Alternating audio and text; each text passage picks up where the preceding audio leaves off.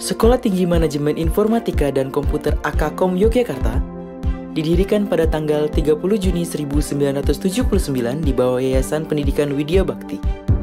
Stimik AKKOM Yogyakarta didobatkan sebagai Stimik terbaik di Yogyakarta berdasarkan penilaian Badan Akreditasi Perguruan Tinggi dan telah bekerjasama dengan perusahaan nasional dan internasional. Saat ini kami tengah menetapkan rencana pengembangan jangka panjang 2015-2030 sehingga diharapkan TIMIK AKKOM ke depan menjadi lembaga pendidikan yang adaptif terhadap kemajuan teknologi ke depan sejajar dengan perguruan tinggi yang bertaraf internasional. STIMIK Akakom adalah pilihan yang paling tepat karena STIMIK Akakom mampu menciptakan sumber daya manusia yang mumpuni di bidang IT dan juga banyak dibutuhkan oleh lapangan kerja dan stakeholder yang saat ini banyak berkembang di Indonesia maupun di luar Indonesia. Demi membangun sumber daya manusia berdaya saing unggul dalam penguasaan teknologi informasi dan komunikasi, saat ini STIMIK Akakom telah memiliki tiga program studi Diploma 3 dua program sarjana, dan satu program magister. Kenapa Anda kami ajak untuk masuk ke dalam perguruan tinggi ini adalah karena kurikulum kami mengikuti tren industri saat ini. Banyak beasiswa yang ditawarkan untuk mahasiswa-mahasiswa yang berprestasi dan juga ada kerjasama dengan banyak perusahaan sebagai tempat penyaluran tenaga kerja. Jadi teman-teman jangan ragu kuliah di Akakom. Dosennya menyenangkan, dosennya berpengalaman, fasilitasnya memadai, dan kesempatan kalian untuk berkarir ke depannya sangat lebar. STIMIK Akakom sangat mendukung minat dan bakat mahasiswa, serta membimbing mahasiswa untuk berkembang dan bersaing di bidang teknologi informasi dan komunikasi. Hal ini dibuktikan dengan prestasi mahasiswa, baik di bidang akademik maupun di bidang non-akademik. Untuk menciptakan sistem pendidikan yang mampu bersaing dengan kemajuan global, serta menunjang kebutuhan mahasiswa di bidang teknologi informasi dan komunikasi, STIMIK Akakom memiliki peralatan serta fasilitas kampus yang lengkap. Saya saat ini semester 5 dan juga sebagai developer student club leader di STIMIK Akakom Jakarta. Kami membuat aplikasi bernama Pasmas. Pasmas ini adalah singkatan dari Pasar Sayur Mobile Apps Aplikasi ini menjembatani antara pedagang dan konsumen. Pada tahun lalu, kami mengikut sertakan aplikasi ini pada lomba Dinakom dan alhamdulillah kami bisa mendapatkan peringkat kedua. Semua ini atas berkat dukungan dari kampus yang memfasilitasi kami sehingga kami dapat mengeksplorasi dan berkreativitas. Dan juga aktivitas akademika yang selalu membimbing kami sehingga kami bisa sampai pada tahap ini uh, hal yang menyenangkan di kuliah di Akakom ialah yang pertama ya, saya sangat disupport banget. Saya lebih senang berada di lingkungan yang kecil tapi saya diperhatikan daripada saya berada di lingkungan besar tapi saya tidak diperhatikan. Hal itu yang saya buktikan, hal itu yang saya rasakan ketika bisa bersama-sama melakukan riset, membangun sebuah aplikasi teknologi, mengikuti lomba beberapa, macam yang disupport oleh dosen. Dosennya asik, enjoy dan bisa mengajak kolaborasi, ajak kerjasama untuk membentuk karakteristik setiap mahasiswa bisa berpengalaman lebih baik. Timik Akakom memberikan kesempatan kesempatan magang di perusahaan-perusahaan IT bagi mahasiswa tingkat akhir, sehingga dapat siap di dunia kerja untuk menghindari kesenjangan skill antara dunia pendidikan dan dunia industri. Uh, dulu kuliah di Akakom, jurusan Teknik Informatika, angkatan tahun 2013. Sekarang saya bekerja sebagai front-end engineer di salah satu perusahaan swasta di Yogyakarta dulu kuliah di Akakom yang dipelajari itu banyak. Ada programming, ada metodologi pengembangan software, ada AI juga, ada uh, jaringan juga gitu. Uh, Akakom itu uh, membantu para alumni untuk mencari pekerjaan sesuai dengan kemampuannya, sesuai dengan keahliannya kayak gitu.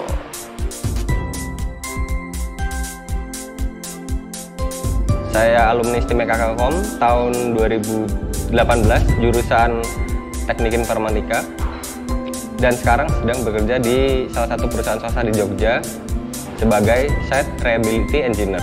Sebelum lulus itu sudah bekerja sebagai freelance web developer dan uh, freelance penetration security.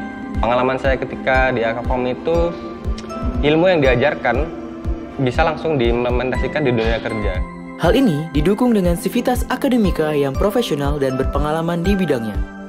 Dengan demikian, STIMIK Akakom akan mampu menciptakan lulusan-lulusan yang berkualitas, memiliki kompetensi skill dan berkarakter profesional.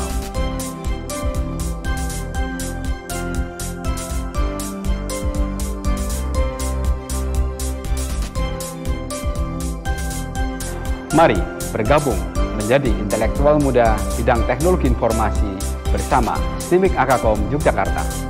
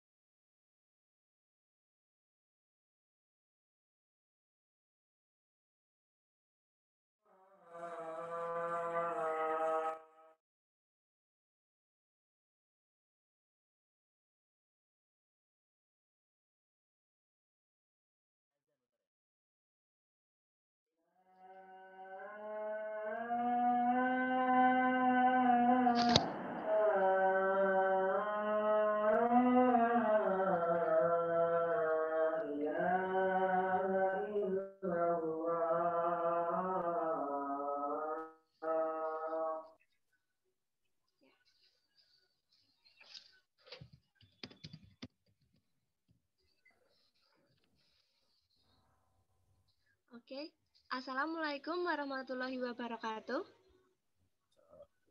Salam mahasiswa. Salam mahasiswa. Hai hai hai, selamat datang di Nongkrong Online, jilid pertama bersama dengan Kementerian Sumber Daya Manusia, BEM Stimik Akakom Yogyakarta. Selamat sore, apa kabar nih? Semoga baik-baik aja ya, sehat walafiat, dan yang pasti tetap semangat.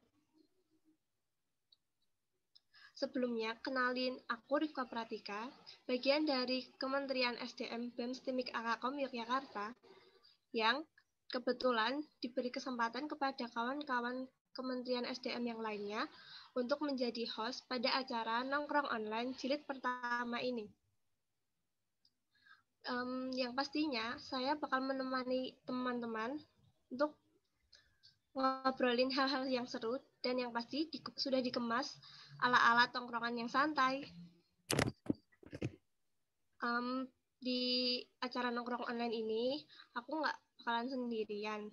Aku bakal ditemenin sama orang yang hebat dan prestasinya itu banyak. Oke, okay. um, coba tebak nih teman-teman. Kita bakal ngobrolin tentang apa? Kita bakal ngobrolin tentang suatu hal yang itu tuh benar-benar perlu buat kalian untuk masa depannya nanti juga, yaitu tips dan trik menoreh prestasi untuk Akakom.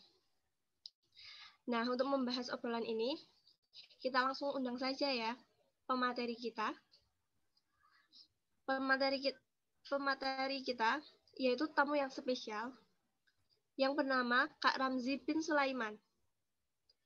Yang kabarnya prestasi terakhir dia adalah menjadi third running runner-up dan best proposal presentation. Pada ajang pemilihan duta mahasiswa berprestasi nasional tahun 2020. Keren sekali kan? Langsung saja kita sapa ya kakak-kakak. Silahkan Kak Ramzi. Halo. kabarnya? Halo Rika, alhamdulillah baik banget nih. Gimana nih teman-teman pada semangat gak puasanya ya? Berhubung kita masih bulan puasa ya. Iya. Beberapa lagi kita bakalan selesai nih puasanya. Alhamdulillah banget aku bisa dikasih kesempatan salah satu big appreciate juga buat aku dan aku excited banget bisa diundang sama teman-teman Kementerian SDM BEM Kakakkom ya Iya. untuk eh, menjadi narasumber sekalian juga sharing-sharing tentang uh, tips and trick uh, to be mahasiswa berprestasi atau mengonoreh prestasi di Akakom. Uh, itu juga salah satu uh, kebanggaan buat kita semua karena uh, STIM Akakom salah satu kampus swasta dan tergolong kampus yang kampus IT di mana anak-anaknya nih dibilang kalau masih pada introvert nih. Nah, aku tuh berusaha buat uh, nunjukin buat orang-orang bahwa uh, kalau kita itu kampus IT itu nggak selalu introvert atau lebih menyendiri, tapi kita juga bisa berprestasi uh, out of the box atau di luar di luar kampus bisa berkompetisi dengan kampus-kampus lain seperti itu. Em, apa ini Kak Ramzi ini sekarang sibuknya apa ya? Nah, kalau sekarang sih aku lagi sibuk eh, sambil kebetulan baru kemarin ya, baru kemarin 10 April aku baru lulus, baru selesai diwisudain dan aku lagi sibuk freelance saja dan freelance untuk menjadi implementator di salah satu perusahaan IT dan eh, ada mengapply beberapa pekerjaan juga di BUMN mohon doanya ya teman-teman. Amin ya. Ya. Nah, itu dia teman-teman tamu spesial kita di Nongkrong Online perdana ini. Yang kita ketahui sendiri, beliau mempunyai kehebatan di bidangnya, hingga kit- beliau mampu menoreh eh, prestasi yang luar biasa untuk kampus kita, STIMIK Akakom Yogyakarta. Kalau gitu, aku mau tanya deh Kak Ramzi untuk sore hari ini. Gimana sih Kak Ramzi? Apakah sudah siap untuk sharing tips dan trik ke teman-teman Akakom yang lainnya? Yes, I'm ready dong kalau buat teman-teman. Alhamdulillah. Tentu saja kita sangat menunggu nih cerita apa yang bakal dibawa oleh Kak Ramzi pada sore hari ini. Sebelum pembukaan, kita mesti sering dengar kan pepatah tak kenal maka tak sayang. Boleh dong Kak Ramzi kenalin diri Kak Ramzi, em, asalnya atau gimana nya, serta gimana Kak Ramzi itu bisa kuliah sampai Jogja ini kota pelajar di STIMIK Akakom Yogyakarta. Eh, seru nih kalau cerita tentang gimana proses perkuliahannya. Tapi sebelum itu aku perkenalin diri, dulu. Uh, nama aku Ramzi bin Sulaiman. Aku berasal dari kota Ambon, Provinsi Maluku. Tapi ada uh, dari Ambon ya, karena memang ada mixed blood, ada campuran juga dari mama, dari Arab. Terus uh, aku sendiri di waktu kuliah di Singapura, aku jurusan sistem informasi. Jurusan sistem informasi. Dan Alhamdulillah aku lulus uh, dengan waktu dalam kurun waktu menyelesaikan studi ya dalam kurun waktu 3,2 tahun atau tiga tahun dua bulan dan diwisudakan pada 10 April kemarin eh, 3,5 tahun untuk perjalanan perkuliahan semua dan alhamdulillah mendapatkan gelar eh, mahasiswa berprestasi non akademik pada waktu pada waktu wisuda kemarin dan dan alhamdulillah dapat predikat kumul juga ya maaf ya ini bukan sombong tapi buat referensi buat teman-teman biar ke depannya semangat banget nih harus kuliahnya gitu. Harus dong ya. Terus eh, saya anak kedua, eh, kedua dari tiga bersaudara, kakak saya perempuan dan adik saya laki-laki.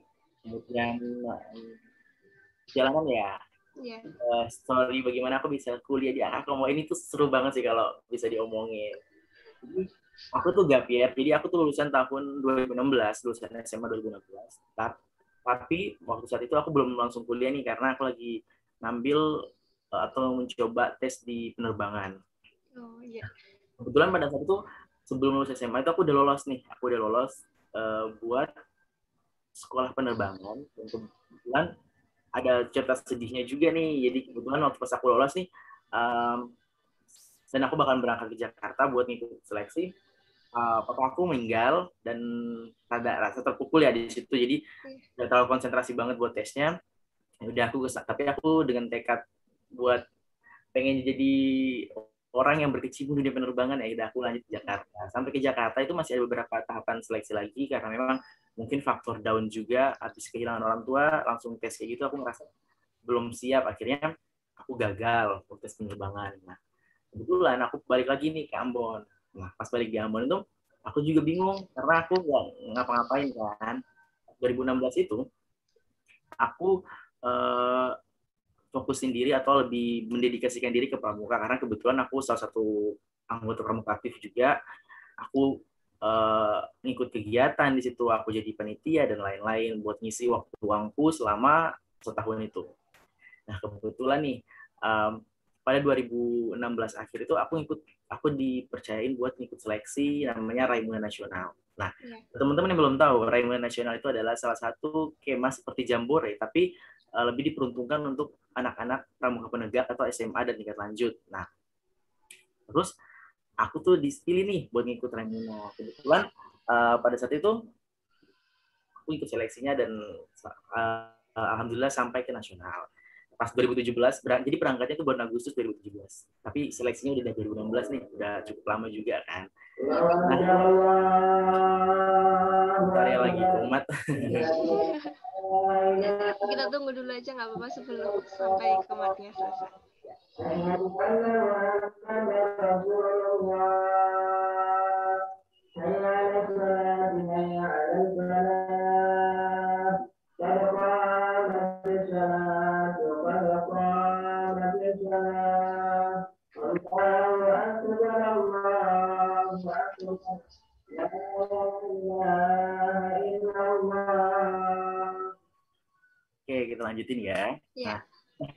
2017 itu aku uh, ada nih ada tingkat aku yang dulu pernah PKL di Akakom karena Akakom itu kebetulan gue tuh ngebuka relasi buat uh, sekolah-sekolah SMK di luar kota untuk yeah. Iya. uh, merekrut anak-anak PKL nih. Jadi anak-anak PKL itu bisa belajar ngoding, belajar IT, IoT di Akakom. Nah kebetulan waktu dulu adik adik kelas SMK aku itu PKL-nya di Akakom nih. Terus dia tuh ngomong ke aku, eh kak, kamu daripada nggak nggak ngapa-ngapain, nih kita kuliah bareng nih. Terus aku tanya, kuliah di mana emang? Di Jogja katanya gitu. Ya aku excited banget dong karena di Jogja belum pernah ke Jogja terus uh, sepengetahuanku Jogja itu keren karena banyak budaya banyak banyak banget relasi banyak banget teman-teman dari uh, kota bahkan dari negara lain bisa kita temuin di Jogja itu.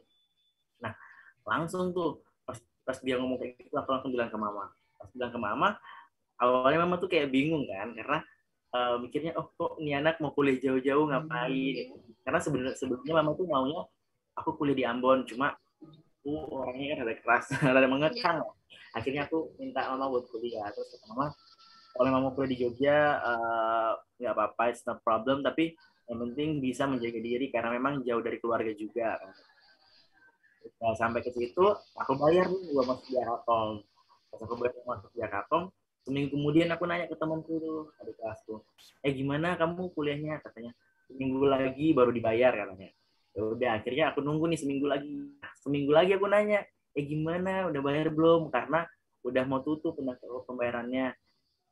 Jawabannya itu sangat meresahkan katanya gini sekarang aku nggak jadi kuliah gitu. Dan sempet down juga sempet confused ya bingung juga uh, gimana nih? Aku bahkan kuliah di sana kalau aku nggak punya teman karena aku yeah.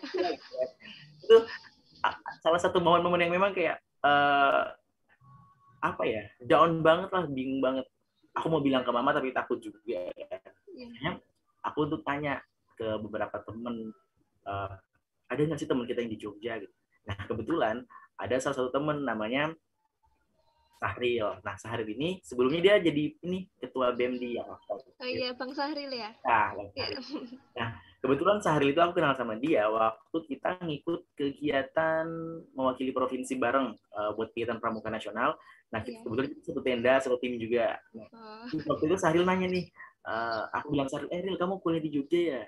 Aku juga di Jogja. Terus ditanya sama si Sahril, kamu kampus mana? Aku bilang, bentar ya aku lupa nama kampusnya. Gitu karena faktor ngikutin orang nih ya udah yeah. aku cek aku bilang oh nama kampusku Kom terus dia ngomong oh kita kampus kita sama nih ya akhirnya dibantuin sama dia buat nyari kosan dan lain-lain akhirnya begitulah aku kuliah di Akakom yes berarti kayak yang jalannya Kak Ramzi itu memang di Akakom yang iya, di pelaya, pelayaran iya. Oke, okay, um, selama Kak Ramzi di STEM Akakom ini, um, prestasi apa yang pernah diraih Kak Ramzi selama ini?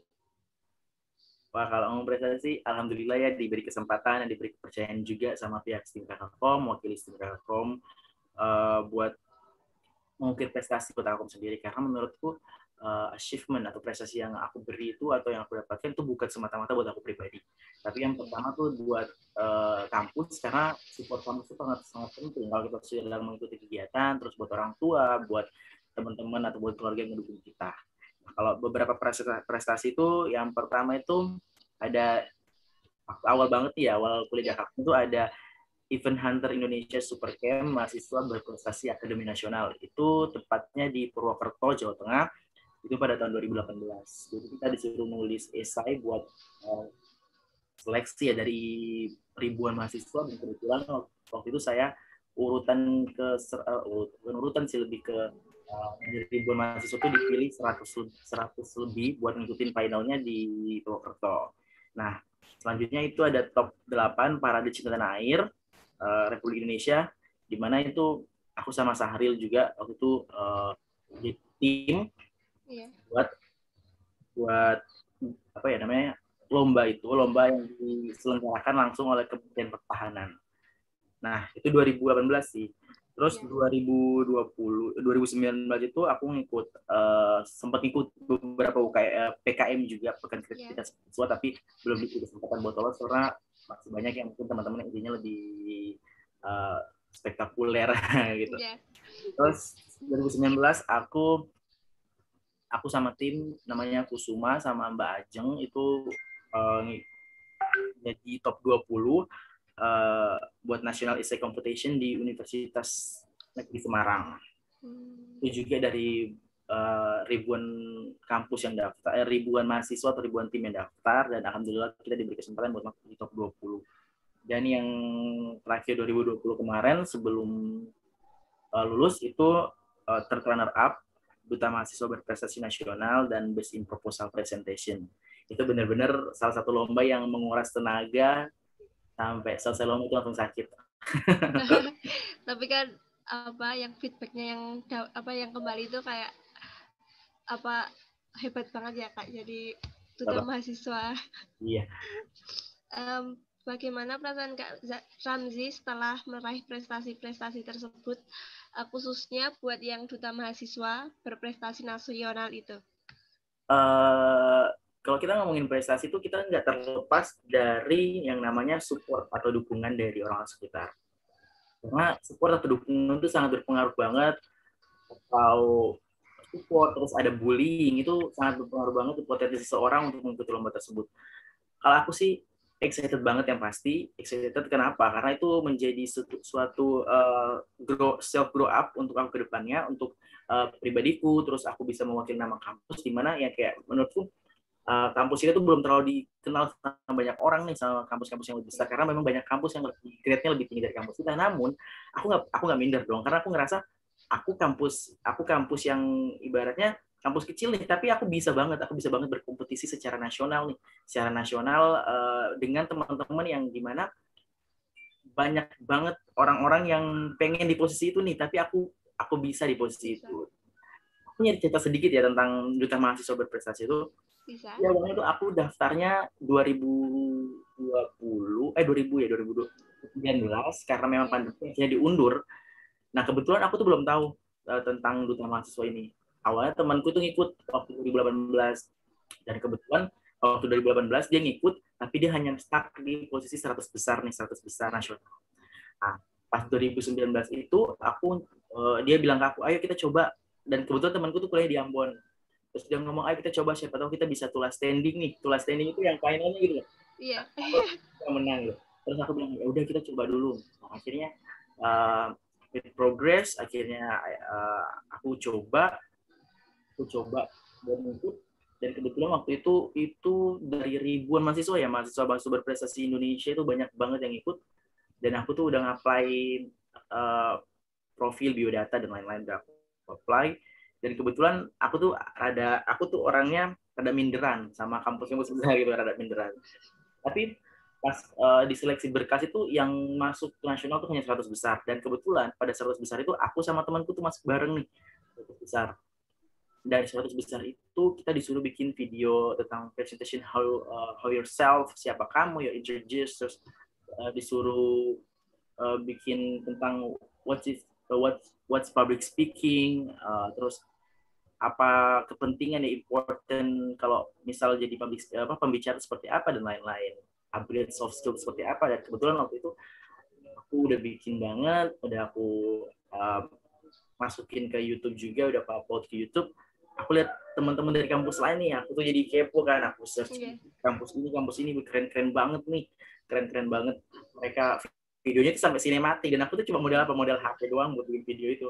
Aku nge-record sendiri di kamar bayangin akhirnya ya udah aku dengan percaya diri lah upload tuh videonya. Terus pengumuman nih uh, masuk uh, top 15 50 besar. Mm. dari 50 besar itu ada satu seleksi di mana itu kalau nggak salah wawancara gitu.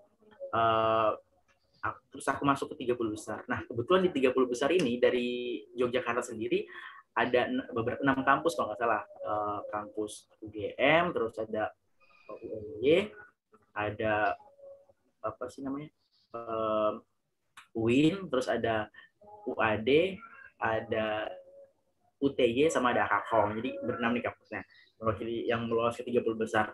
Nah dan, dan 30 besar ini disuruh bikin um, uh, how your idea for implementation if you become the next duta mahasiswa ide apa yang kamu akan buat jika kamu terpilih menjadi duta mahasiswa? Apa yang ide apa yang kamu uh, mempresentasikan itu ya udah akhirnya di situ dengan dan kebetulan waktu itu aku tuh sibuk banget kuliahnya kan sibuk banget kuliah banyak banget tugas banyak banget project.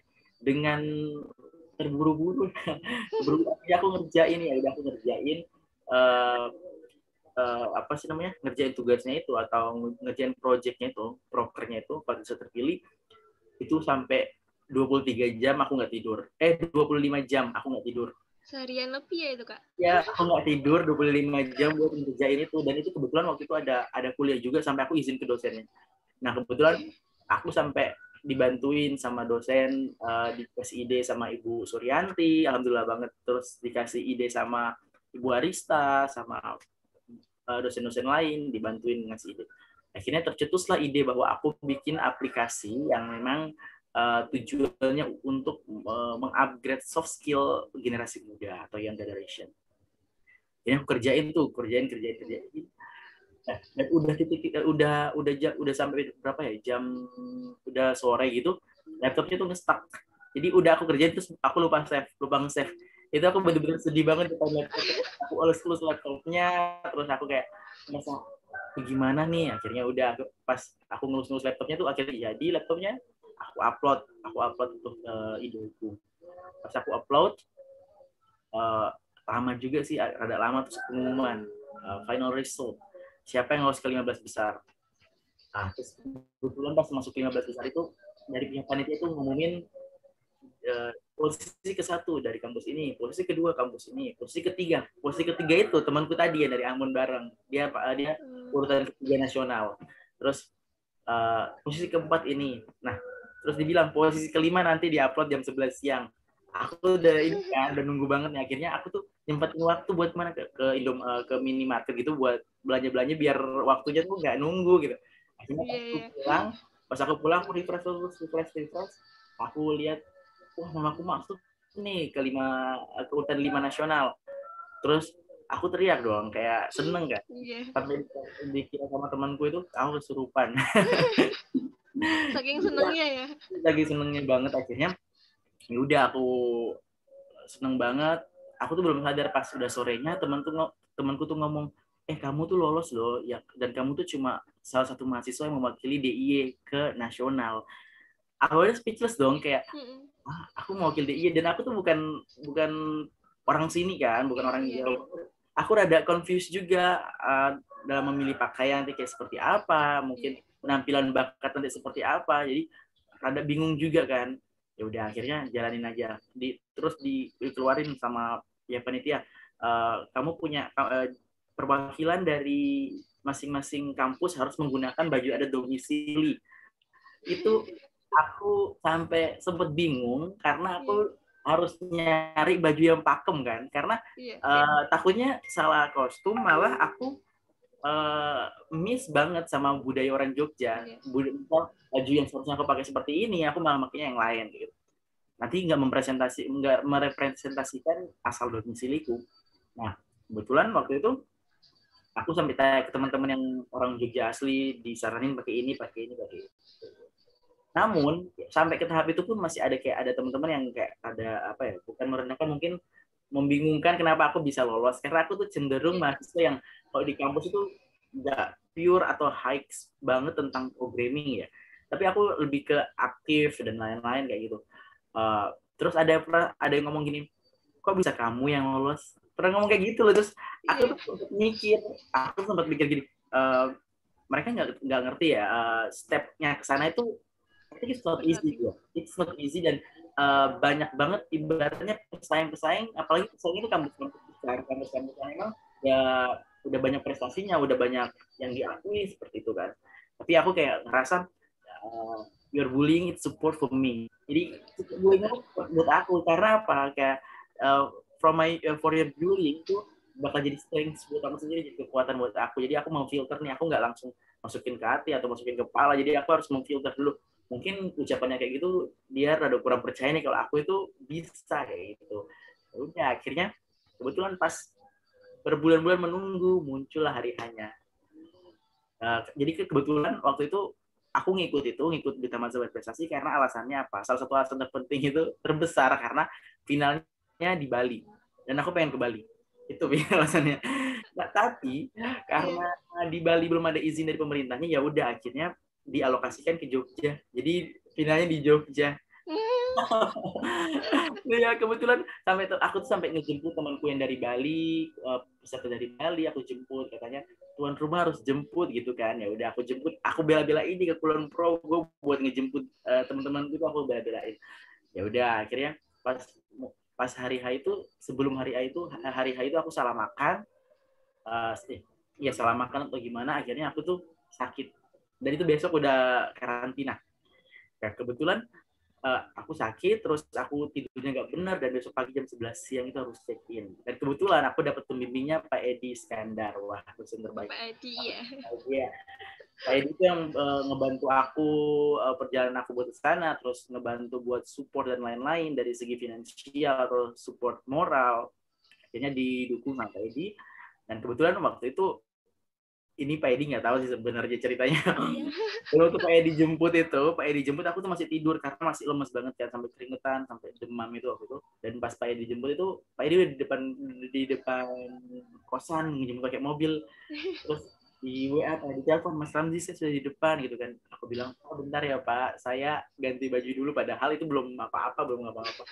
Akhirnya ini rada aib juga ya. Aku ke iya. kamar mandi tuh mandinya cuma lima gayung gitu lumayan kayu karena aku mikir ya udah nanti mandinya di hotel aja gitu kan. Iya. daripada nanti takut takutnya Pak Edinya nunggunya lama. Pas masuk ke mobil Pak Edi mungkin punya feel ya Pak Edi ngelihat mukaku atau ngelihat gerak gerikku nggak seaktif biasanya nih. Mungkin tadi lagi sakit dan ditawarin sama Pak Edi gimana kalau kita ke rumah sakit aja dulu. Terus aku mikir e, kayaknya nggak usah deh Pak. Karena aku pikir kalau aku ke rumah sakit pasti akan ada penanganan serius atau ada perawatan khusus gitu kan. Dan ini udah hari hanya Ya udah aku jalan langsung sama Pak Edi ke ke hotel kita mampir makan siang.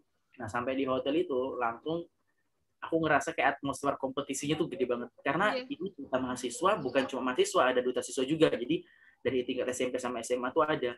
Nah kebetulan mahasiswa tuh ada juga. Jadi kayak ngerasa langsung atmosfer kompetisinya tuh melambung tinggi Kuat banget ya apalagi disorot sama kamera kan kayak pas yeah. kita mobil itu disorot sama kamera itu pokoknya harus maksimal banget. Walaupun lagi lagi posisinya lagi sakit lagi panas. Nah kebetulan setelah itu disuruh jam 3 sore bahwa akan mempresentasikan ini. Dan aku masuk aku masuk hotelnya itu jam satu siang. Jam 3 sore udah disuruh presentasi langsung pas check in semuanya kenalan sama peserta lain akhirnya aku masuk ke kamar belajar presentasi. Dan itu aku menurut aku presentasi yang sangat terpuruk dalam hidupku. Karena aku lagi demam aku lagi demam presentasi di depan juri. Dan jurinya itu uh, brand ambassador Bandara Juanda Surabaya. Terus ada uh, kalau nggak salah ada Gandhi Fernando salah satu youtuber juga atau artis itu terus ada periode tahun lalu anak-anak debat bahasa Inggris anak debat bahasa Inggris dari UGM dan beberapa juri lainnya. Itu aku presentasi ya udah penting aku presentasi ideku kayak gitu. Karena ideku kebetulan dari 30 orang yang masuk seleksi masuk 15 besar, ideku itu salah satu ide yang berbeda. Karena ideku itu tentang uh, membuat aplikasi, sedangkan yang lain itu cuma kayak uh, apa ya uh, pelatihan. Punya mereka itu pelatihan karena basicnya mungkin di situ ya. Jadi pelatihan. Yeah. Jadi punya aku tuh alasannya uh, what's your what your reason for this application? Jadi aku bilang my reason because I have basic, aku punya background IT, jadi aku mempunyai keinginan buat bikin aplikasi IT gitu. Terus uh, appreciate juga sama dari jurinya tuh kayak mengapresiasikan juga karena punya aku berbeda daripada yang lain. Itu ditanya uh, lagi ngenak badan ya, aku bilang iya, iya lagi ngenak badan gitu. Selesai itu aku tidur pas pas malamnya itu aku bahkan sampai pakai koyo empat. Kayak bener-bener sakit sampai pagi itu heran banget. Kok mas Ramzi kuat banget. Aku bilang iya pak gitu. Ya udah gitu berjalan terus. Pas photoshoot juga menggunakan baju Jawa. Dan kebetulan karantinanya tiga hari dan dua hari itu aku sakit. Satu harinya pas terakhir hari terakhir pas final itu aku udah sembuh. Terus alhamdulillah bisa apa namanya bisa pas final itu dibacain kategori lomba kategori kategori siapa yang menang juara satu kebetulan aku tuh masuk best in proposal presentation. Sempat shock juga sempat bingung juga ya. Ah, lah kok bisa aku gitu kan? Padahal yeah. teman-teman yang lain aku lihat bahasa Inggrisnya keren-keren. Mungkin so aku mikir mungkin dari ibu juga. Udah aku maju tuh dikasih penghargaan dan lain-lain. Nah kebetulan aku tuh ngerasa minder sama teman-teman yang lain. Aku tiba-tiba masuk enam besar kan. Dari enam besar itu eh, keluar satu keluar satu. Jadi aku juara ke empat. Jadi up kan.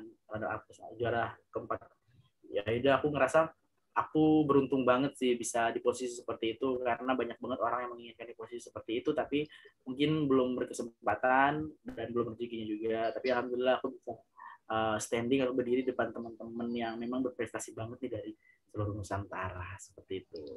Itu tuh itu ya kak apa selama percakapan itu pakai bahasa Inggris ya? Uh, jadi kalau aku pribadi sih bilingual jadi bisa aku Inggris sama Indonesia. Karena uh, menurut aku kayak Inggris. Aku takut salah grammar atau Inggris nggak terlalu bagus ya gitu kan. Jadi kalau sama juri itu aku ngomong bahasa Inggris tapi uh, not all. Jadi nggak semua aku ngomong bahasa Inggris. Tapi kalau sama teman-teman teman-teman kan teman-teman peserta lain mungkin ngerasa lebih nyaman aja kalau ngomongnya lebih lebih gaul lah. Ngomong gaul kan beda sama kayak lebih ngomong formal seperti itu sih.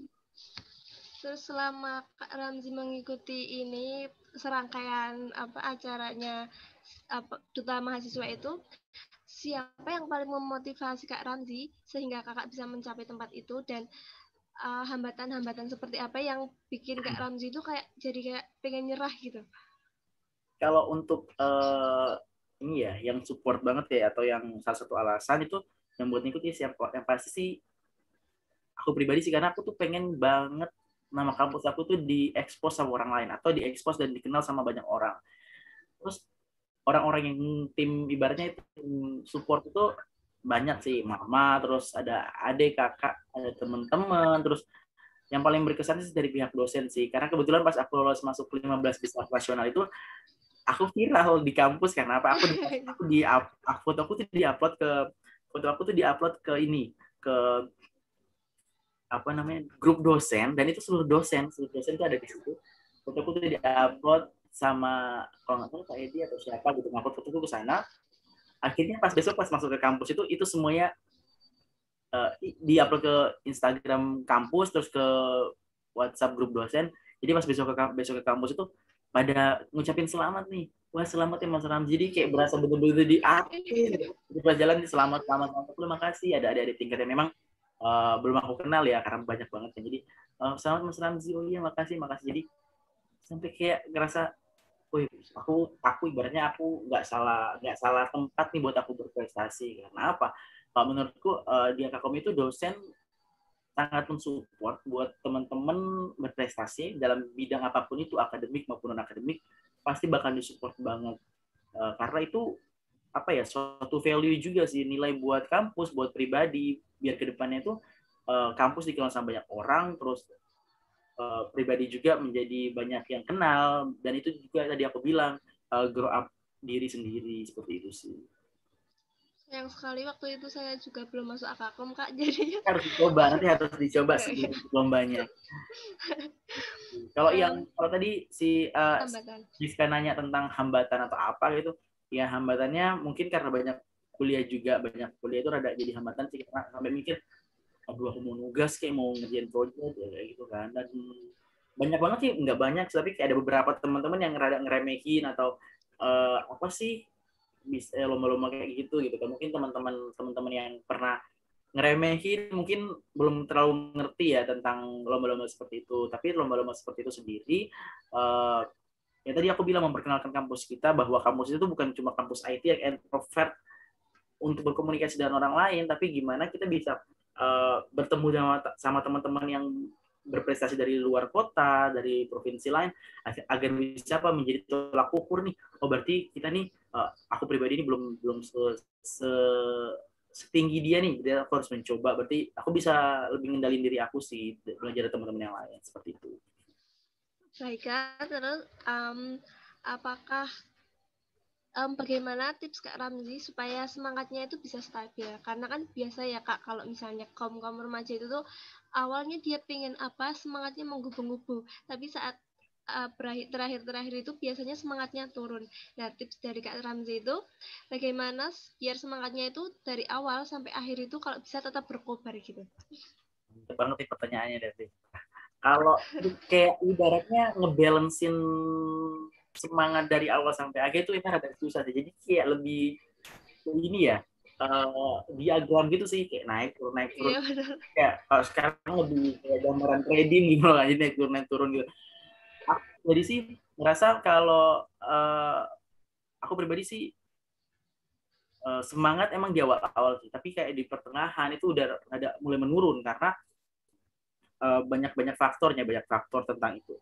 Tapi kenapa aku bisa semangat banget? Ya itu tadi aku bilang bahwa dari pihak kampus sendiri tuh kayak mensupport karena aku mikir gini. Aku kalau misalnya di sini itu aku bukan ngecewain aku pribadi sendiri. Jadi aku ngecewain banyak orang, banyak teman-teman, banyak saudara yang memang udah support aku dari awal. Masa iya aku udah sampai di titik uh, tengah ini aku harus mundur ya gitu kan.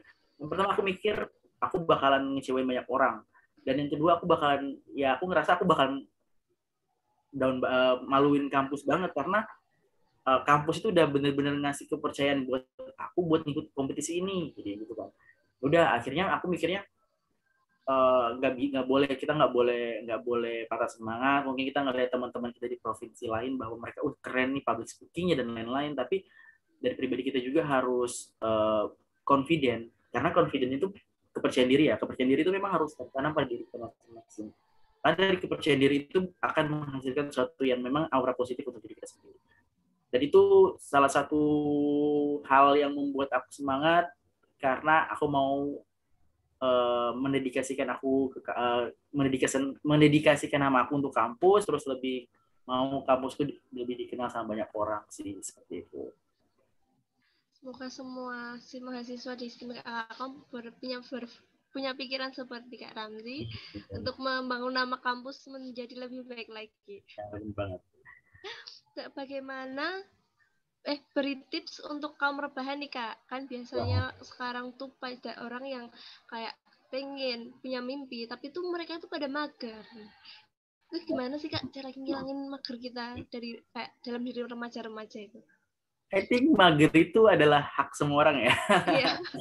jadi kaum rebahan bener sih kayak emang sih rebahan tuh it's very enjoy ya kita enak banget tuh rebahan gitu kan Uh, tapi ingat lagi teman-teman kalau bahwa bahwa tujuan kita kuliah itu selain kita menjadi aspirasi atau kita membawa aspirasi masyarakat kepada pemerintah mungkin seperti itu, tapi kita juga harus mikirin diri kita juga. Karena ke depannya itu uh, kita akan berkompetisi dengan banyak banget pemuda-pemuda di Indonesia yang memang uh, standar kita tuh nggak sama. Karena standar beda masing-masing. Mungkin kamu kalian di sini, kamu kalian di sini jadi kita tuh harus ibaratnya harus sadar sekarang bahwa uh, aku nggak bilang bahwa kita harus berprestasi berprestasi seperti saya atau bahkan lebih dari saya itu malah bagus. Tapi aku di sini lebih lebih menekankan bahwa kita harus lebih lebih semangat. Karena apalagi pandemi kayak gini kita benar-benar mager banget kan. Jadi jadi kita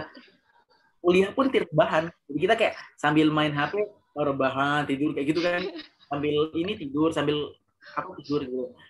Ya itu nggak apa-apa itu nggak apa-apa sebenarnya. Yang penting apa? Yang penting uh, let's for give your dream. Kamu harus mendapatkan apa mimpi kamu karena kamu harus bisa cari goals kamu nih ke mana nih. Nah kayak gitu kan. Jadi aku saranin buat teman-teman yang kaum rebahan hey bangunlah kaum rebahan. Bangunlah kaum rebahan. Karena uh, ya rebahan itu nikmat tapi lebih nikmat lagi. Kalau kita lebih berprestasi atau kita lebih menjadi karena prestasi itu sendiri bakal menjadi tolak ukur buat kita ke depannya nanti. Kalau udah selesai kuliah bahkan masih di bangku kuliah kan seperti itu sih. Lebih ke teman-teman lebih harus semangat sih kalau kuliahnya karena ini kuliahnya bentar lagi udah kuliah on uh, udah kuliah offline ya iya. dan akan mengenal satu sama lain. Dan itu bener-bener kayak menurutku dari of competition. Karena kamu kompetisi pertama itu kamu harus bisa uh, apa ya PK kamu tuh naik dari teman-teman. Terus dari teman-teman yang lain dan harus saling support juga antara satu teman dan teman lain. Seperti itu sih. Karena emang rebah apa mager itu kayak hantu buat para mahasiswa ya kak. Apalagi kalau udah habis libur panjang itu ya, susah banget. Hmm, um, uh, rencana kak Ramzi untuk ke depannya itu gimana? Apakah bakal ada prestasi atau impian yang dituju dalam waktu dekat ini kalau prestasi atau iman sebenarnya sih masih pengen impianku sih masih pengen lanjutin studi ya masih lanjutin studi. Amin. buat tapi mungkin eh, nggak uh, sekarang belum sekarang. Untuk impian terdekat sih palingan lolos di BUMN yang aku lagi daftar. Seperti itu. Yang seperti aku daftar terus uh, maunya sih pengennya lebih sharing ilmu buat teman buat adik-adik atau buat teman-teman yang masih ada di STIP KHKOM um, lagi ya lebih pengen berguna bagi orang lain sih lebih uh, help others ya jadi jadi menolong bersama terus lebih ilmunya yang aku punya itu bisa dibagiin buat teman-teman lain agar apa agar ke depannya teman-teman itu semangat juga untuk berkuliah terus berorganisasi terus lebih semangat uh, berprestasi juga sih seperti itu. Oke, okay. hmm. kan Kak Ramzi um, tahu sendiri bahwa kampus ITA itu kurang dikenal ya kak ya daripada kampus-kampus Jogja yang lain. Nah, apakah itu berpengaruh pada penilaian ketika kita meraih prestasi di luar? Uh, kampus itu kan kayak kurang dikenal gitu ya sama orang-orang di luar. Tapi sosial media itu salah satu platform yang terbesar menurut aku buat mempromosikan kampus kita. Dan kebetulan kemarin pas aku ikut lomba itu, ada beberapa yang nanya, eh Kangkom itu di mana sih? Itu disamain sama kampus sebelah kan, karena memang yeah. ada mirip namanya. Jadi aku bilang oke okay, beda gitu. Aku bilang aku jelasin pelan perlahan gitu. Kalau untuk uh, tadi apa sih Tadi pertanyaan Rifka uh, ini ya. Ada apa tadi? Yang mana? Um, apa itu berpengaruh pada penilaian ketika ingin meraih prestasi? Nah, kalau aku sih menurutku rada berpengaruh sih sebenarnya karena uh, kebanyakan lomba-lomba itu lebih uh, pegang kendali atau berkompetisi yang sangat kuat itu kampus-kampus negeri atau kampus-kampus besar. Tapi tergantung dari kita pribadi sih. Kalau memang kita udah percaya, kita udah percaya, kita udah percaya banget, terus kita lebih percaya kemampuan kita bahwa kita bisa, itu nggak nggak ibaratnya nggak kepake sih, nggak kepake nggak kepake bahwa kamus kamu dari mana, kamu dari mana asalnya, kamu dari mana kampus itu nggak kepake. Tapi lebih kamu menunjukkan diri kamu itu siapa, terus uh, menunjukkan bahwa aku dari kampus kecil, tapi aku bisa kok bisa kok bersaing sama kampus-kampus besar. Yang pertama sih kuncinya jangan minder itu aja sih. Jangan minder sama. Kalau mungkin minder kayak minder ya oh dia dari kampus besar nih kayak gitu kan tapi kalau minder sampai ke dalam-dalamnya oh aku bisa kayak dia gitu enggak belum tentu karena seseorang itu kepintaran seseorang itu bukan dinilai dari kampusnya, tapi dari individu masing-masing. Kampus itu mensupport atau memberikan ilmu kepada dia, tapi belum tentu dia bisa nyerap uh, ilmu yang diberikan sama kampus. Berbeda sama kampus yang kembali lagi ke kampus kita kecil, tapi kalau misal kita ilmu yang diberikan sama kampus kita serap, itu bakalan jadi apa? Itu bakalan jadi uh, sesuatu atau kekuatan buat diri kita sendiri. Itu sih. Berarti kuncinya kayak kita kembangin potensi diri kita sendiri dan yakin bahwa kita bisa gitu ya kak. Nah benar banget. Jangan pernah minder sama kampus besar atau kampus kecil, tapi percaya bahwa uh, ilmu yang telah diberikan sama dosen-dosen kita itu menjadi ilmu yang memang uh, buat diri kita sendiri gitu loh, buat kita hanya bahwa kita bisa bersaing sama ilmu yang diberikan itu. um, kasih kan Kak Ramzi tadi bilang minder ya. Nah, kasih tips untuk teman-teman yang minder di kam sama kampus sendiri itu kayak gimana Kak? Biar kayak pikiran kita nggak usah ke mana-mana. Ih itu kampus ini, ini kampus ini. Nah, kalau minder, aku pernah aku pernah nanamin uh, tips kayak gini. Uh, aku ngeliat oh kampus ini besar nih, tapi belum tentu dia punya programmer hebat dong kayak anak-anak Akakom. Aku mikir gitu. Walaupun semua semua anak Akakom itu nggak nggak ibaratnya nggak apa ya nggak fokus ke programming, tapi kampus kita itu adalah salah satu kampus IT terbaik di DIY dan Yogyakarta. Eh DIY dan Yogyakarta, maaf DIY dan Jawa Tengah. Itu menjadi satu, salah satu kampus IT terbaik. Karena apa? Karena keahlian teman-teman atau kakak-kakak tingkat kita sebelumnya yang memang programnya udah expert banget itu menjadi salah satu tolak ukur bahwa kampus kita itu nggak bisa diraguin dalam segi programming. Jadi aku mikirnya, oh kampus kamu bagus ya mungkin bagusnya di bidang misal kedokteran atau misal ekonomi. Tapi bagus kampus itu bagusnya di IT. Kalau memang mau dicoba boleh nih sama temen-temenku gitu kan. Jadi ya salah satu trigger salah satu uh, stretch kekuatan buat aku pribadi buat ngomong kayak gitu karena kalau aku aku lomba kayak gitu ketemu sama teman-teman atau ngikut seminar dan lain-lain ketemu sama teman-teman yang memang backgroundnya IT kalau aku ngomongin IT sama mereka itu aku ngerasa kayak ilmu yang diberikan sama dosen dari pihak kampus itu tuh bener-bener mujarab gitu loh, bener-bener berfungsi banget. Jadi aku kalau misal ngomongin itu sama mereka, aku ngerasa, oh berarti kayak IT di kampusku tuh lebih hype daripada di kampus yang lain kayak gitu. Itu membuat salah satu cara yang benar membuat aku benar-benar kayak ngerasa oh kampusku bagus kok aku di kampus mungkin bukan dari segi yang lain ya tapi dari segi programmernya tuh jangan diragukan lagi seperti itu sih buat dia nggak minus sama kampus-kampus lain. Hmm. Um, uh, ini pertanyaan terakhir, apakah pesan Kak Ramzi untuk teman-teman yang sedang berjuang untuk meraih prestasi ataupun mimpi yang mereka tuju, khususnya nah, untuk mahasiswa yang baru atau yang mau datang ini Kak? Ya, ya buat teman-teman atau buat ada di tingkat yang masih ber uh, kuliah di Stingapura Yogyakarta, pesan aku sih uh, apalagi yang dari jauh ya, yang dari jauh seperti saya bahwa ingatlah datang ke Jogja itu tujuannya apa? Tujuannya berkuliah, kemudian uh, lengkapi kuliahmu dengan berorganisasi, uh, kemudian ingat goals atau tujuan kamu datang ke sini untuk berkuliah. Uh, bukan untuk hal lain main itu wajar.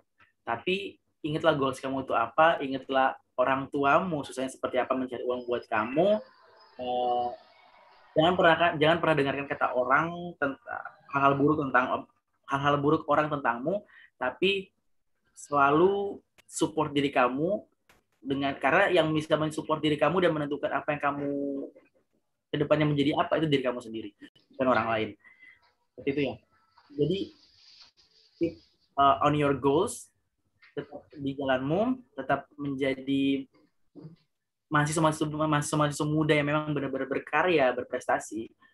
Dan ini tadi aku bilang bahwa kalau kita kita kita hidup itu sebaik apa pun kita, sebagus apa pun kita tetap ada orang yang suka sama kita. Kita nggak bisa maksain orang buat suka sama kita. Itu nggak bisa banget kita maksain orang buat suka sama kita, walaupun kita sebaik apa pun ke mereka.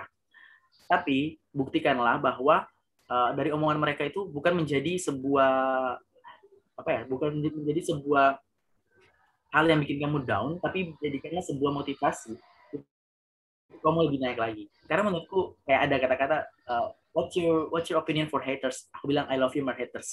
Karena apa? Karena haters itu lah atau orang-orang yang suka bully itu adalah orang-orang yang sangat memperhatikan kehidupan kita. Kita sendiri nggak bisa merhatiin. Misalnya aku pakai bajunya gini, aku nggak merhatiin tapi orang itu ngomong ih bajunya gini gini gini. Berarti dia orang dia tuh salah satu fans yang setia, fans yang setia yang bisa uh, mengintrospeksi kita atau bisa melihat kekurangan kita tapi malah kita nggak bisa ngelihat kekurangan kita sendiri dia bisa ngelihat berarti ke depannya aku harus kayak gini kayak gini berarti dia tuh ada orang yang setia buat ngoreksi kehidupan kita seperti itu ini kan ada pertanyaan ternyata dari teman-teman kita yang nonton di YouTube uh, pertanyaannya itu Kak tanya di Akakom kalau ikut lomba ada jaman, jaminan nilai A enggak? Nah, ini gimana Kak? Jadi aku kemarin tuh nemuin ada beberapa orang yang memang ngikut lomba untuk mengejar nilai A. Nah, itu sebetulnya nilai itu hanyalah sebuah uh, angka yang diekspor menjadi apa namanya menjadi huruf-huruf A B C D atau E seperti itu ya. Tapi teman-teman kalau menurut uh, kalau dari aku pribadi, alhamdulillah aku selalu disupport sama dosen untuk dalam nilai. Tapi bukan berarti aku nggak ngapa-ngapain terus aku ngedapetin nilai A, enggak. Tapi dengan usahaku jadi aku lomba, aku aku lomba, aku lomba aku sambil ngerjain tugas nih. Walaupun tugasnya nggak selesai, nggak rampung atau nggak sepenuhnya aku ngisi, yang penting apa? Yang penting teman-teman punya uh, kemauan untuk mengerjakan tugas tersebut. Dan kalau bisa teman-teman kalau misalnya lagi ikut kegiatan atau ikut lomba segera infokan ke dosennya biar apa? Biar dosen bisa tahu kalau teman-teman ini lagi ikut kegiatan jadi bisa dipertimbangkan nilainya. Mungkin uh, tugasnya bisa disusul atau ke depannya nanti apa namanya dosennya bisa buat apa ngasih tugas lain buat teman-teman gitu. Tapi kalau untuk jaminan sih jaminan nilai A sih menurutku pasti sih dapat. Yang penting teman-teman kuncinya itu jangan pernah ngikut lomba hanya untuk mengejar nilai. Tapi ikut lomba sebagai pengalaman karena dosennya juga ngerti karena nggak mungkin kita gini pak aku udah ngikut lomba nih ngasih aku nilai A bu aku udah ikut lomba ngasih nilai A kita kita kayak gitu malah apa malah respect dosen kita tuh kurang berarti anak ini dia uh, ngikut lomba hanya buat mengejar nilai berarti nanti ke depannya dia lomba-lomba terus nggak fokus sama kuliahnya tapi uh, dapat nilai bagus jadi kalau bisa sih teman-teman lebih balance ya uh, lebih um, sama ratakan antara nilai dan lomba seperti itu Oke, itu Kak Fiti sekali. Pertanyaannya sudah dijawab oleh Kak Ramzi ya. Yang kedua ini pertanyaan dari Kak Rifat Nur, yaitu Kak prestasi yang seperti apa sih yang diutamakan kampus? Soalnya kan prestasi itu banyak. Nah, bagaimana ya. itu Kak? Wah ini temanku nih Rifat. Nah, Rifat ini keren. Salah satu orang yang berani menyuarakan satu hal ya. Nah, untuk prestasi seperti apa? Jadi prestasi itu terbagi atas dua. Yang pertama akademik dan non akademik yang yang akademik itu seperti apa seperti nilai-nilai tadi seperti nilai-nilai uh, IPK dan lain-lain kemudian kalau memang eh, non akademik itu uh, akademik juga ada yang misal lomba yang berbaur dengan jurusan kita. Misal IoT terus lomba-lomba yang membuat kita membuat sesuatu web buat mobile aplikasi mobile dan lain-lain. Itu adalah suatu uh, prestasi yang dibilang secara akademik. Namun non akademik itu seperti apa? Non akademik itu seperti aku itu yang tadi duta mahasiswa itu? Karena itu nilai uh, lombanya itu lebih universal ya lebih luas secara umum. Jadi nggak ngomongin tentang IT doang ngomongin segala aspek uh, sosial budaya ekonomi dan lain-lain. Itu adalah fail prestasi non akademik jadi buat teman-teman dan juga prestasi non akademik seperti itu seperti lomba taekwondo misalnya kan lomba dayung. Dulu pernah kakak tinggal kita sampai ke Jepang tuh buat lomba kano kalau nggak salah.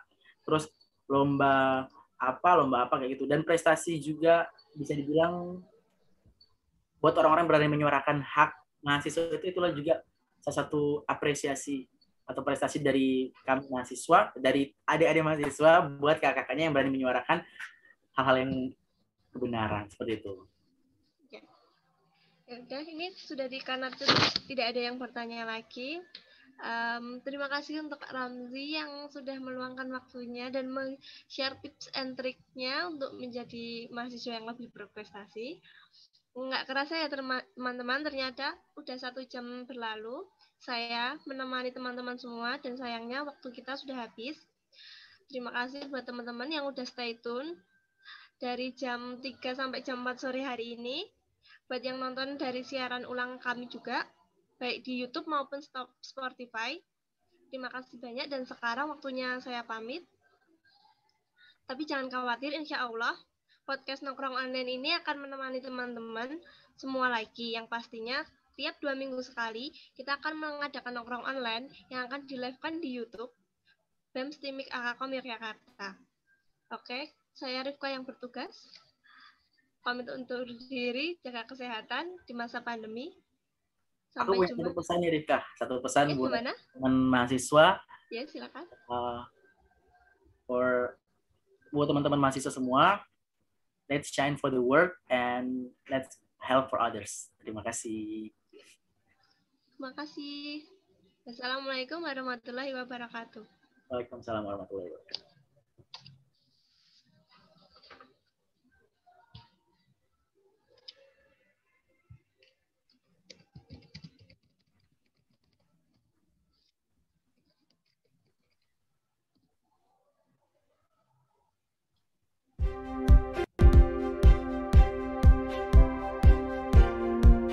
Sekolah Tinggi Manajemen Informatika dan Komputer Akakom Yogyakarta didirikan pada tanggal 30 Juni 1979 di bawah Yayasan Pendidikan Widya Bakti.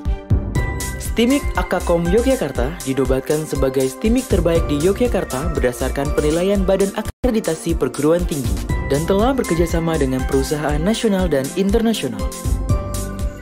Saat ini kami tengah menetapkan rencana pengembangan jangka panjang 2015-2030 sehingga diharapkan Timik Akakom ke depan menjadi lembaga pendidikan yang adaptif terhadap kemajuan teknologi ke depan sejajar dengan perguruan tinggi yang bertaraf internasional.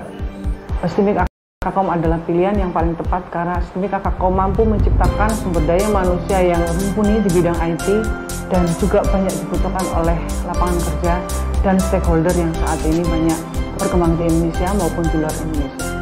Demi membangun sumber daya manusia berdaya saing unggul dalam penguasaan teknologi informasi dan komunikasi, saat ini STIMIK Akakom telah memiliki tiga program studi Diploma 3, dua program sarjana, dan satu program magister. Kenapa Anda kami ajak untuk masuk ke dalam perguruan tinggi ini adalah karena kurikulum kami mengikuti tren industri saat ini. Eh, banyak beasiswa yang ditawarkan untuk mahasiswa-mahasiswa yang berprestasi dan juga ada kerjasama dengan banyak perusahaan sebagai tempat penyaluran tenaga kerja. Jadi teman-teman jangan lagu kuliah di Akakom. Dosennya menyenangkan, dosennya berpengalaman, fasilitasnya memadai, dan kesempatan kalian untuk berkarir ke depannya sangat lebar. STIMIK Akakom sangat mendukung minat dan bakat mahasiswa, serta membimbing mahasiswa untuk berkembang dan bersaing di bidang teknologi informasi dan komunikasi. Hal ini dibuktikan dengan prestasi mahasiswa, baik di bidang akademik maupun di bidang non-akademik. Untuk menciptakan sistem pendidikan yang mampu bersaing dengan kemajuan global, serta menunjang kebutuhan mahasiswa di bidang teknologi informasi dan komunikasi, STIMIK Akakom memiliki peralatan serta fasilitas kampus yang lengkap. Saya saat ini semester 5 dan juga sebagai developer student club leader di Stimik Akakom Jakarta. Kami membuat aplikasi bernama Pasmas. Pasmas ini adalah singkatan dari Pasar Sayur Mobile Apps. Aplikasi ini menjembatani antara pedagang dan konsumen. Pada tahun lalu, kami mengikut sertakan aplikasi ini pada lomba Dinakom dan alhamdulillah kami bisa mendapatkan peringkat kedua. Semua ini atas berkat dukungan dari kampus yang memfasilitasi kami sehingga kami dapat mengeksplorasi dan berkreativitas. Dan juga aktivitas akademika yang selalu membimbing kami sehingga kami bisa sampai pada tahap ini uh, hal yang menyenangkan di kuliah di Akakom ialah yang pertama ya, saya sangat disupport banget. Saya lebih senang berada di lingkungan yang kecil tapi saya diperhatikan daripada saya berada di lingkungan besar tapi saya tidak diperhatikan. Hal itu yang saya buktikan, hal itu yang saya rasakan ketika bisa bersama-sama melakukan riset, membangun sebuah aplikasi teknologi, mengikuti lomba beberapa, beberapa macam yang disupport oleh dosen. Dosennya asik, enjoy dan bisa mengajak kolaborasi, ajak kerjasama untuk membentuk karakteristik setiap mahasiswa bisa berpengalaman lebih baik. Timik Akakom memberikan memberikan kesempatan magang di perusahaan-perusahaan IT bagi mahasiswa tingkat akhir, sehingga dapat siap di dunia kerja untuk menghindari kesenjangan skill antara dunia pendidikan dan dunia industri. Uh, dulu kuliah di Akakom, jurusan Teknik Informatika, angkatan tahun 2013. Sekarang saya bekerja sebagai front-end engineer di salah satu perusahaan swasta di Yogyakarta dulu kuliah di Akakom yang dipelajari itu banyak. Ada programming ada metodologi pengembangan software ada AI juga ada uh, jaringan juga gitu.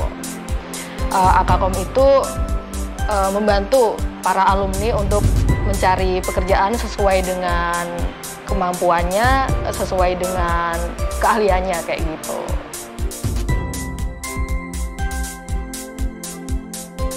Saya alumni STIMEK Akakom tahun 2018 jurusan Teknik Informatika dan sekarang sedang bekerja di salah satu perusahaan swasta di Jogja sebagai Site Reliability Engineer.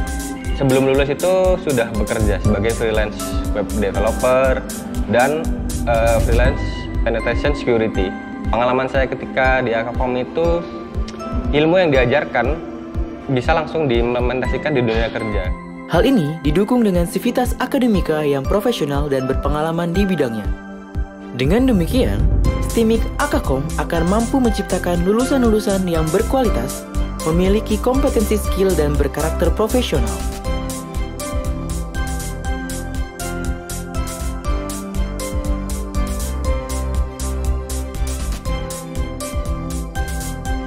Mari bergabung menjadi intelektual muda bidang teknologi informasi bersama STIMIK Akakom Yogyakarta.